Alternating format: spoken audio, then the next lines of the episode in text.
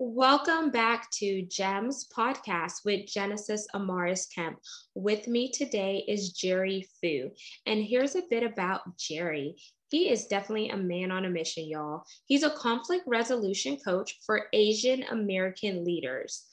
He discussed free flowing, nuanced discussions on various topics. He goes deep into the conversation, not just at a surface level, but he goes deep diving so he could learn more about culture, travel, dancing, cooking, music, as well as a whole bunch of other things because he wants to make sure that he really understands who an individual is so he could best help them. And I want to know more about why Jerry does what he does. So, without further ado, welcome Jerry Fu to GEMS podcast. Hi, Genesis. Thanks for having me. Thank you, Jerry. So, Jerry, I want you to tell us a little bit more about yourself because who knows you better than you? yeah, we have the experts on our own lives, even when other people, you know, try to insist otherwise, right? Uh, especially the ones closest to us. But uh, yeah, I think um, a big reason I do what I do is that I see a lot of things in my in the culture I grew up with that really didn't translate well to effective leadership um, in the workplace. You know, when you have a culture that wants the guests to save face and doesn't want to bring up conflict for fear of antagonizing them, even when um, having a, a small you know disagreement that you can resolve quickly is better for the long-term health of the relationship um, you know that leads to problems long term later on right? Sometimes people just would rather drop a friendship rather than you know get in any kind of situation that might be uncomfortable. Um, you know other things about asian culture right? They're very much authority is top down right? Um, you know what mom and dad say you need to do if you know they're paying your bills and they're covering your education uh, they expect you to do it right? But you know when you get onto the workplace just telling people what to do you know you get a lot more pushback right? Unless you know you really bring the hammer and say well you know do this or you're fired and then that's never even if they conform to what you know or you think you know is best for the company um, they don't do it with a willing and and you know motivated heart right? And so in my own struggles to navigate you know the the good and bad of of of asian culture and then getting into a workplace and realizing hey you know, my aversion to conflict is not working out well to resolve this situation, whether it's with a client or an employee or a boss, you know, help me, you know, I need some help in terms of how to, you know, handle these better. And so in my own journey to uh, get better through continual struggle and failure, hey, you know what? Maybe I can make this road a little bit easier for the next person up you know um, for people to hey you know I'm, i can not take away your challenges you know then you don't have a chance to grow. But maybe i help you navigate them a little better and so you have a higher degree of success uh, early on so you can spare yourself uh, some needless fights and and failures. I appreciate that you said um, about your culture because sometimes growing up in a culture that's not necessarily the american culture it takes you a lot longer to navigate in a sense. And the reason why I said that is because I am South American and Caribbean descent. So it is a lot like the Asian culture, like whatever your parent says goes and it's golden. But I've always been the one that's like, but why? But why? And I ask the questions. And sometimes my mom, who's Caribbean, would tell me, oh, if I were to ask my mother that, there would be no discussion. You just do as you're told. And I feel like in this, this in this society that we're in, questions are made to ask because that's a way that people learn and grow. And they they're growing personally as well as professionally. And you mentioned the asian community and i'm very well very aware of the asian community because some of our best friends are vietnamese. We've known them for over 12 12 years. And whenever my father passed they came to my dad's funeral and people started to look crazily because they're like, who are all these Asian people? And I was like, oh, that's my family because they started out being our next door neighbors in our older neighborhood. And then they moved and then we moved and we still remained the friendship. And we learned a lot about, you know, the Vietnamese culture. They learned about, you know, the Caribbean and South American culture and etc. And we were able to kind of see how the cultures intersect in a sense and also talk about the differences and it's so funny that you mentioned what you shared. So, Jerry, what was it like growing up in your household? Because your parents are Asian, and then you are Asian American, right? Yeah, I was born in the US and then grew up here. So, talk about that, and then we're going to go further into your professional background before you got into coaching. Sure, sure. Yeah, my parents are from Taiwan. Um, they met there, they got married there, and then um, they decided to both go to the U.S. for graduate school, and they decided that uh, you know they'd rather take a chance here at a better life for themselves rather than deal with some of the ongoing drama with China and other things uh, that were going back on in Taiwan, even even back then. And so uh, coming over here was a, obviously a big risk for them and you know the but they you know they want to take it and you know so success in their minds right? They take this idea of a deferred life plan you could say right? This is this is the way they were taught. This is what they believed was was acceptable and and beneficial and satisfactory to them right? Work hard give um, you know to the kids that you have and trust that they're going to do the same for their kids right and then just lather, rinse, repeat until apparently the whole world is populated with people of your surname, right? That's just basically the trajectory of that of that life plan. And you know, when they come over here, right, they need money, they need credibility. Okay, what's the quickest way to do that? Hey, become an engineer, become a doctor, become some respected professional where even if they don't like your race, they still have to address you as doctor or a professional. And so um, you know those are some of the big priorities early on and right um, once that's been established though what do you do for your kids right how do you motivate them to trust that that's still you know what was successful for them is still going to be successful for us right how do we why why do we even hang on to that definition of success right you mentioned wait why are we even doing this right why am i banking away money for a life that i may not even be able to enjoy right? As much as we talk about the value of delayed gratification, right? At the same time, what if your health fails, you know, by the time you accumulate enough money to have some level of autonomy for yourself, right? Um, and there's, so you have this balance of, hey, how do I enjoy what I have now, even as I'm working toward a bigger future?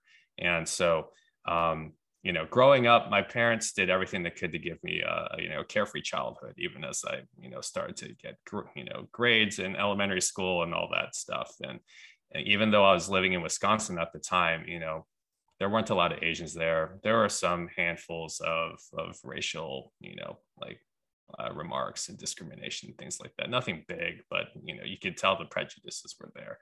And then um, I think things really flipped the switch when we moved to Tennessee. When I started sixth grade, my dad's job kind of took him around to different places, and so when school started to get serious, that's when my parents started to get serious about, hey, you know, learn an instrument, join the orchestra, you know, um, here's all these SAT prep books. We expect you to practice this every every weekend.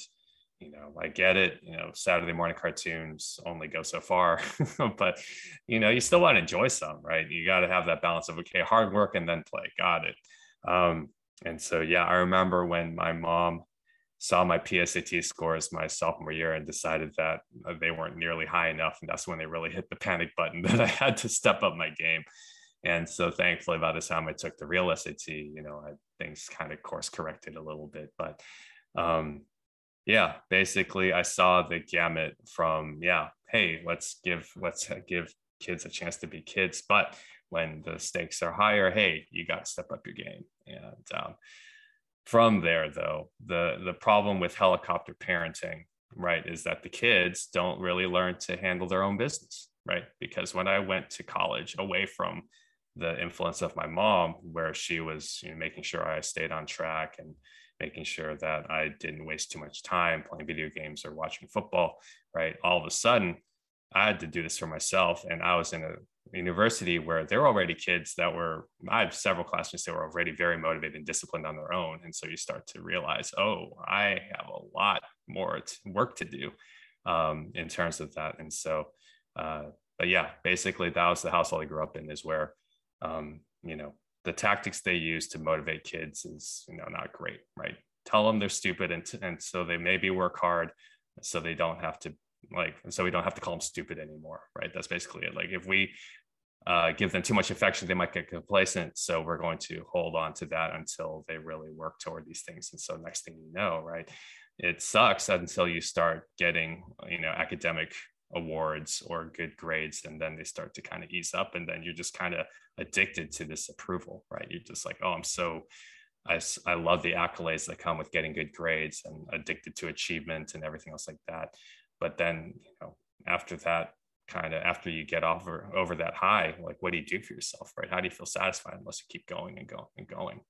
Um, and so yeah on one hand i appreciated the value of hard work. On the other hand i didn't know what i was really working for wow, that's really real there. And I want to thank you, Jerry, for just being transparent and being vulnerable and just sharing about that because, you know, there are a lot of other cultures that are similar to the Asian culture and very status driven. Like I've seen in the African culture, they're very status driven. Everything is educational. You're either a nurse, a doctor, an engineer, or whatever, similar to some of the Caribbean cultures and etc. And then some of those kids, they lack the viable social skills because they're always seeking approval and validation from their family.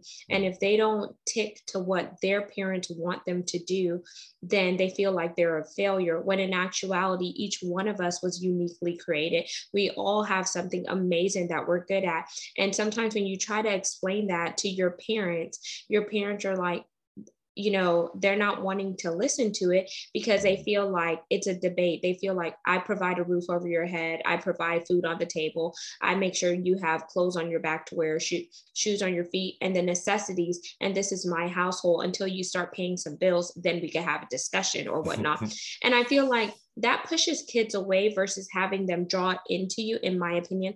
I'm not a mother yet and my husband and i don't have any kids but i could see it from the effects of growing up in a household that was similar to that.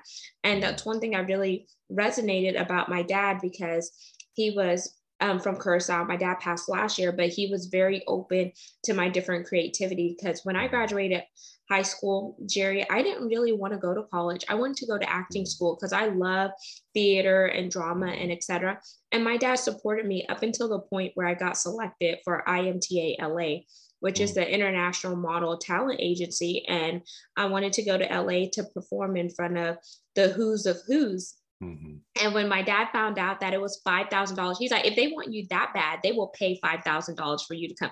Your mother and I are not taking $5,000 to send you to LA where you may not even get selected by a scouting mm-hmm. agency or talent. And so my mom's like, yep, you're going to go to college. So I went to college, um, the University of Houston. I picked the easiest degree, which was psychology, because I was like, oh, I like it.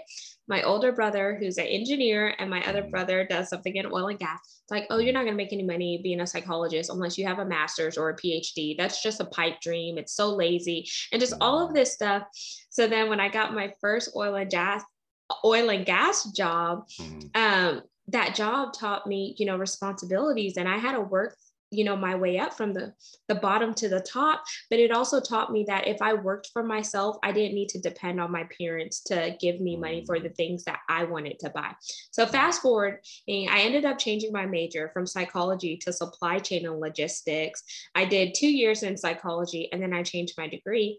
And you know what? I realized that everything in life happens for a reason and sometimes we have to go on those zigzag paths for ourselves because it's going to teach us something in the long run, not just what our parents teach us, but it's going to teach us who we are, what we enjoy, and why we were created. What's our mission? What's our purpose? And I know you, Jerry, you were previously a pharmacist. So, my question for you was Did you feel like you needed to go to pharmacy school because your parents led you there, or was it something that you personally wanted to do? Well, it's an interesting uh, it's an interesting path for sure because originally I was pre med by default. Um, you know, I had I grew up with two cousins early on in life, and they both each went to Harvard and went to medical school. So that was a pretty high bar to set. And you know, I remember my mom planted the question when I was like in fourth grade: "You want to be a doctor too, right?" Like, "Oh yeah, sure, okay," you know, and um, when I got a C in organic chemistry, uh, you know, that pretty much I thought, okay, so much for that. Um, you know, and there are a number of factors that led to that. But ultimately, I have to own up to the fact that I didn't have a clear reason for becoming a doctor other than, oh, I want the good life, right? Or, you know, this is what others expected of me. And that's not nearly a strong enough reason to jump through all the hoops that it takes to finish a medical degree.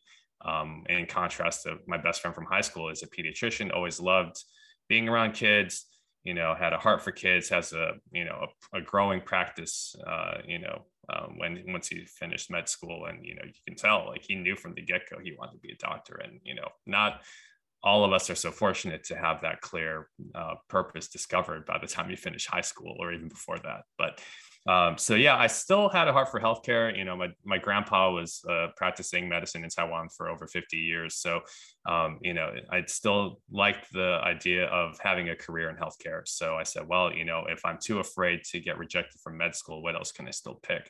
And so I said, well, you know, pharmacy school sounds reasonable.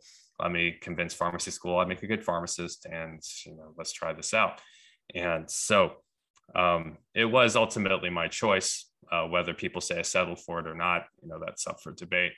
Uh, the real interesting thing happened though is when I was about to graduate, and my mom um, had a job in mind for me. Um, we both wanted. I thought a chain pharmacy job would be reasonable, but the chain she wanted me to work for was different than the one I wanted for myself, and um, I just didn't have the energy or conflict, you know, in me to disagree with my mom at that point. I was just at a point where I was just like, okay, look, she keeps pushing this. All right, I'm just going to give in. And so I work for this chain, immediately realized that I've, I'm, you know, I'm not happy with my job and with my choice. And so I, I vent a lot of frustration at her. And, you know, at one point, the irony was I actually got complacent with the job because at one point I had a really good work schedule. I had flexibility and you know good quality of life. And so I said, hey, you know, this isn't so bad. I know how rare this is, so I need to make the most of this. And I was just afraid to leave, even those other opportunities with more possibly uh, more satisfying, you know, job opportunities, you know, were left on the table because I knew I was just like, well, no, vacation is the most important thing, right? And so once that went away, when I transferred stores again, I became unhappy again. So after a really bad customer service incident, at my at the last store I worked for them for, um, I said, well, you know, I have to do something different. Um, I've always had a heart for teaching pharmacy students. Um, let me see how if I can get a, a, teaching job somehow. Don't have a PhD or residency because I wasn't working on my career at all. But a friend of mine who worked for a consulting company here in Houston said, "Hey, you know, uh, my previous job is open since I got promoted, teaching students. Um, do you want to apply for it?" I said, "Absolutely." You know, so I aced the interviews, convinced them I'm worth taking a chance on I'm walking, I get an offer. So now I'm walking away from a full time job with benefits to a part time job um, at a lower pay rate, no less, at, with the chance of earning my way into a full time job with this company that you know, all my friends were jealous because they knew how much uh, they loved it. You know, we all respected and loved this company. And, you know, that was what that, the, but, and, you know, initially the honeymoon phase was great. You know, I'm living in Houston, living with a friend, um, you know, enjoying this newfound freedom and then 11 months later, I got fired. And it's just kind of like, that was my fault. I mean, I ultimately just didn't do the work of becoming a credible instructor. I like the idea of it, but ultimately just didn't want to do the work. And you learn quickly that your boss is paying you to get a job done. And stories about why you didn't get the job done um, are not an adequate substitute. and I did not learn that or appreciate that in full until number one, after I got fired. Number two, I became a boss because when I've heard people say the same things to me when I confront them about work that hasn't gotten done. And I say to myself, oh my goodness, this is, and I tell them, I'm like, I've said the things you've said to me. It doesn't work. So, um, yeah, so that's the first taste of the career journey. And then the, the career roller coaster took some pretty sharp turns after that. So, about six weeks after I, I get fired from this job, I end up at an independent pharmacy house of cards where four of my paychecks bounced as I filled for crooked doctors. And so that was a really, really bad situation.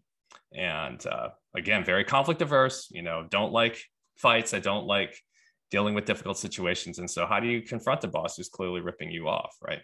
And um, yeah, after nine months of that, my friends got me out of that job, got me into another job that was more legitimate, but money was tight to the point where they couldn't pay me more than eight hours a week. And so I said, you know, what do I do? And they said, well, you can get more hours if you cover at our Austin location, which for those of you not familiar with Texas geography is about two and a half hours away. Uh, could be, oh, I could end up in worse places, but it just wasn't home.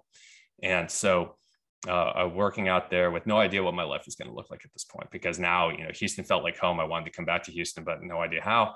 And that summer, I was asked to help um, teach some leadership seminars. The pharmacy leadership nonprofit some of my friends run, and um, teaching leadership was kind of the the you know the spark that said, hey, you know what? Maybe I could actually be good at leadership.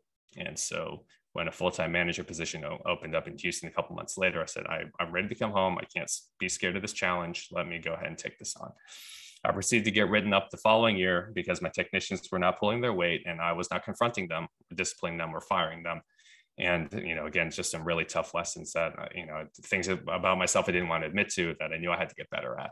Um, thankfully, I get out of the doghouse right before the company has their funding pulled. And um, the only reason I got another interview with a different company was that I had leadership experience on my resume. So I tell people, hey, leadership saved my career. And even as I got more job options, they still didn't last very long.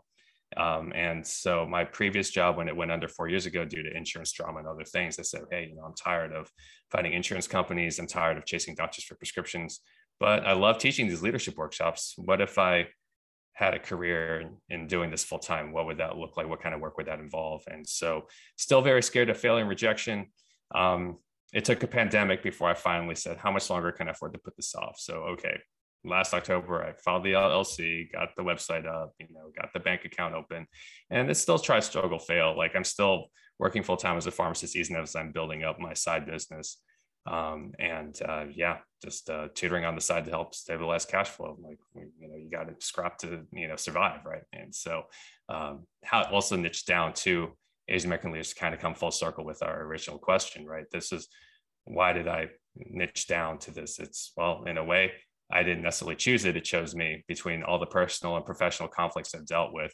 Um, yeah, learned a lot of interesting lessons along the way, and I just want to be able to share them.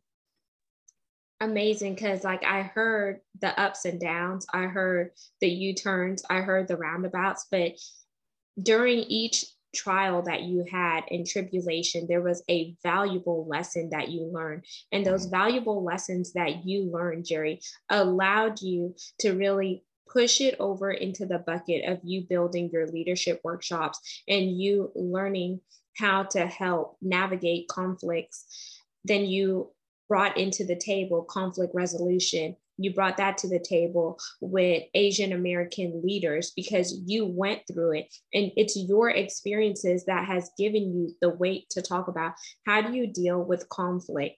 How do you overcome those challenges whenever you may be in a workforce with somebody who does not respect, you know, minorities, someone who deals with microaggressions, someone who is paid significantly lower than their counterparts, even though you're doing the same amount of work. And then depending on where you live, because I live in Houston too. Houston is a red state. And this is not to talk about politics, but sometimes when you're a minority and you work in a certain organization, you are not paid fairly.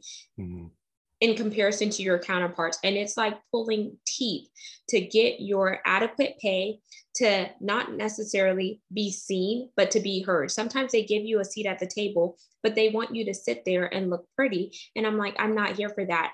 I have the you know the experience i have a degree you know i know what i bring to the table and so many things and then if you speak up too loud or too frequently, they want to label you as aggressive or the angry Black woman or whatever other forms of microaggression they say about a person who is non melanated, a person that is non Caucasian, or etc. And that's not okay because at the end of the day, we all work for the same organization. We all have the same end goal in mind. So, why is one individual treated differently than another?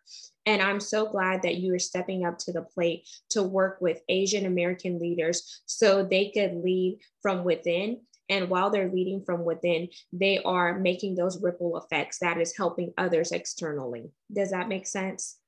Absolutely. Yeah. You know, on, on one hand, you want to be able to you want to be able to speak up without looking like you're retaliating in some way, right? You want to be able to say, "Hey, you know, what you did wasn't wasn't considerate.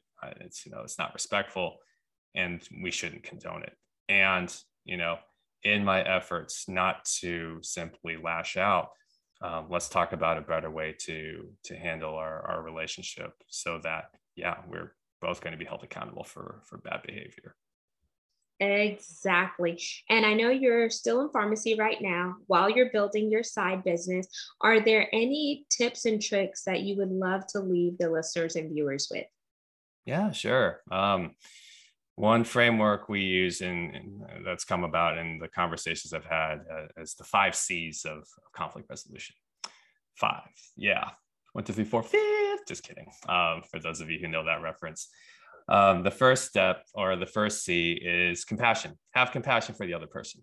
Um, they're people like you. They have feelings like you. Um, you're just two people talking. So, hey, you know what? Treat if you want to be treated gently in a situation like this, maybe you do the same for the other person, right? Do the other guy a favor.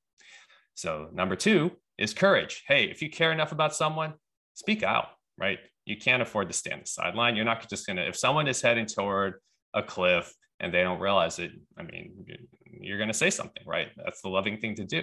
Um, no one would just say, oh, well, yeah, they're heading toward a cliff, but I don't want to upset them. So I'm just not going to say anything. Uh, but that's how we treat conflict. Um, oh, that fire's not big. Like, let me just let it burn a little longer. And when it gets really big, then you know, when it needs an extinguisher, we'll let's put it out. It's like, no, no, no, don't, don't, don't wait. Um, number three is curiosity. Hey, I only know so much about the situation. I can tell myself a story with the data that I'm missing, which I can justify, but may not be accurate well, let me hear some other perspectives, right? Let me hear the other side of the story. Let me see what, you know, kind of have some empathy, learn some, learn some other things, make sure I account for my own blind spots because I know my limitations as a human being. So let me get curious and have a genuine interest in their side of the things. Number four is collaboration. Let's move to the same side of the table. Hey, you know what? Um, we're not, you know, this report was due on Friday at five. It didn't get done um, I need your help, right? Because that report was there, a lot was counting on that report. There's a lot of information that our boss needed in that report uh, to move things forward with our project, right? So let's move to the same side of the table. How do we make sure that this doesn't happen again? What do you want? What do you need from me as your leader? What kind of extra support do you need? What else uh, do you want to do differently so that we both can make sure that this gap gets filled? And then finally, um, aim for closure, right? The final C. Hey, I am so glad we had this conversation. I'm so happy that you know we were able to work on a solution together, and that we are able to restore our working relationship so that you know it's not going to be awkward uh, seeing us seeing each other around um, after after mistakes like this, right? We want to be able to um, have an environment where people aren't afraid to make mistakes and people aren't afraid to own up to them and to do their part to make sure uh, that we learn from them and prevent future ones from being made. So those are the five C's that uh, have come about in, in our conversations on conflict. Those are some great C's, and I took notes, Jerry. So, just to recap, listeners and viewers number one was compassion, have compassion. Number two was courage. Three, curiosity. Four, collaboration. And five, closure. The five C's of conflict resolution with Jerry Fu. And Jerry, I want you to tell the listeners and viewers of GEMS podcast once again who you are, how they could connect with you on social media, and leave us with your CTA call to action. Absolutely. Yeah. You can find me on LinkedIn if you want to connect with me there and uh, continue conversations. But all the real good stuff you can find at the website, which is www.adaptingleaders.com. Um, from there, there's a free guide you can download on handling hard conversations, which was, you know, my personal framework that I've developed over many, many failures. Um, you can also schedule a complimentary 30-minute call, which is about $100 in value, just to say, hey, I want to share my story. I have a situation I'd like your help on. No strings attached. Hey, just reach out. That, that's all complimentary, right? Um, and also, there's a free blog uh, where I summarize useful and interesting leadership literature and also offer some other life hacks. And so, you know, check out the website so yeah, um, if I that that would be my call to action. Just check out the website. There are formal coaching packages. If you or your organization you think would be a good fit for my help, uh, you know, yeah, we can talk further. But for right now, hey, just check out a w, uh, www.adaptingleaders.com. And there you have it. Listeners and viewers of GEMS podcast with Genesis Amaris Kemp, you just heard Jerry Fu, and we talked about conflict resolution with Asian American leaders and leadership. So, all of his contact information will be in the show notes. So, make sure you read, read, read, and check out his website so you could plug in with him. He's offering a 30 minute free consultation call that is valued at a $100. So, that's an amazing steal because it's free 99. And then he also also has a blog and uh, other amazing things. And I just want to leave you all with this make sure you don't shrink back because you're afraid to have a courageous conversation with someone who has an opposing viewpoint to you. We are all human beings. We all have something valuable to say, but how you say it and how you react to a situation is going to determine the outcome. And until we chat next time, peace, love, and lots of blessings. Have yourself an amazing day. And don't forget to subscribe to the podcast on the audio platform you're listening to and follow us on YouTube, Gems with Genesis Amaris Kemp. Signing out, Genesis Amaris Kemp and Jerry Fu. Bye, everybody.